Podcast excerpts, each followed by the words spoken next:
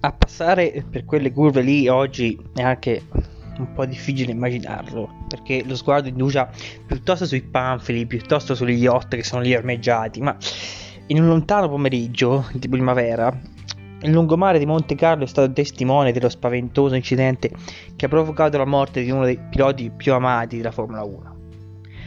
Se avete visto il film Ford vs Ferrari o Le Mans 66, la grande sfida, insomma, ci siamo capiti, chiamatela come vi pare, vi ricorderete di un tale eh, Lorenzo Bandini, che a suo malgrado è un po' il personaggio, tra virgolette, negativo del film, no? È quello sulla Ferrari, quindi è l'uomo da battere. Voglio però raccontare la storia di quello che gli è successo purtroppo l'anno dopo questa partecipazione alle, alle 24 ore.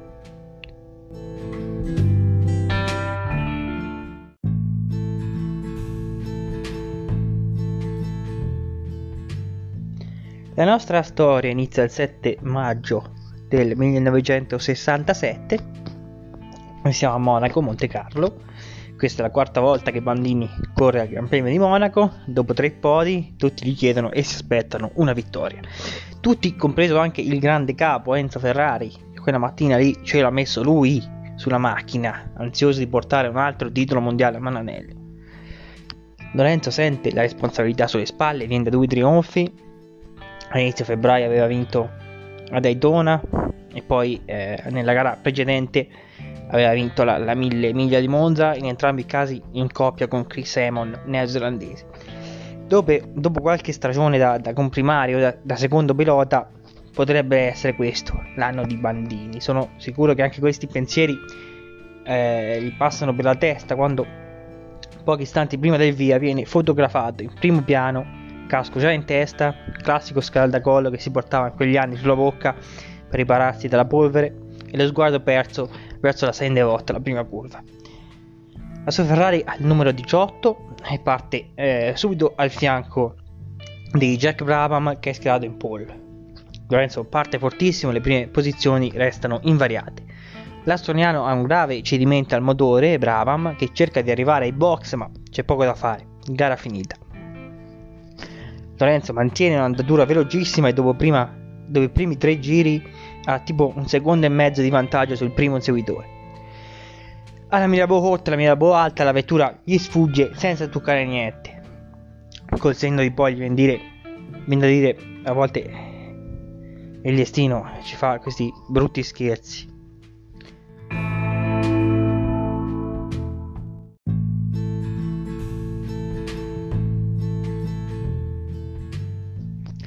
Ah, si è girato Lorenzo, mannaggia! Gridano ai box gli uomini in rosso.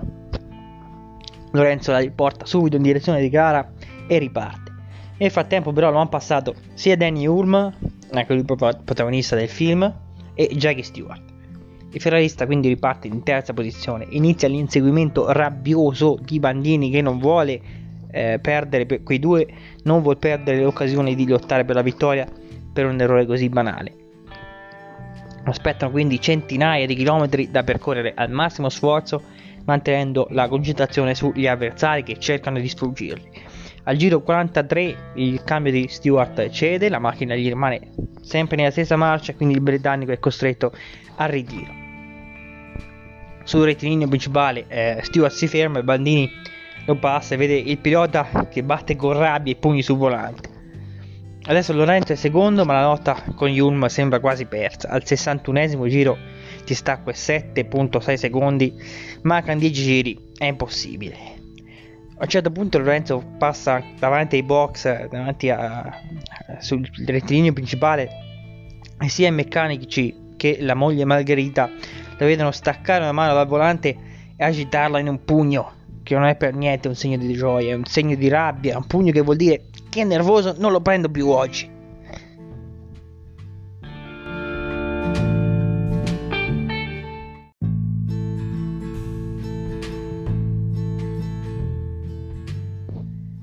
E questo purtroppo è l'ultimo ricordo che resta di un giovane modesto, gentile, amato dai collaboratori, entrato nel cuore di tutti gli sportivi italiani e non. Di un pilota serio, meticoloso, pronto per i vertici della F1 E se non siete persone facilmente impressionabili, trovate anche il video dell'incidente semplicemente cercandolo in rete, però ve li racconto lo stesso. Chi segue la Formula 1, chi comunque ha visto un Gran Premio di Monaco, può facilmente capire in che punto è successo. All'uscita dal tunnel che da Portier conduce al porto di Monte Carlo c'è un dritto breve che è anche forse l'unica zona in cui oggi come oggi si può provare il sorpasso e poi c'è una chicane. Ce l'avete in mente quella chicane lì? Ecco, la chicane lì Bandini ci arriva a palla decisamente troppo veloce. L'urto contro una balla di fieno è inevitabile. L'auto prende fuoco immediatamente, una gomma si stacca, si gira, le altre balle di fieno sistemate lì per attutire eventuali urti aumentano le fiamme.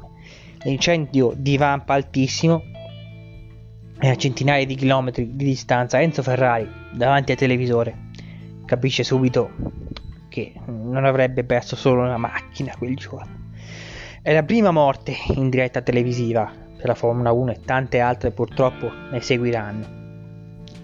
Sul circuito i primi istanti nessuno ha invece la percezione dei movimenti che sta facendo Lorenzo per, tirarti, per tirarsi fuori di lì. Tutti credono che il pilota sia già morto. La gara è fermata, ma i soccorritori, soccorritori e i soccorsi sono lenti, i vigili non hanno dute ignifughe, gli estintori hanno poca potenza e sono lontani da quel posto lì.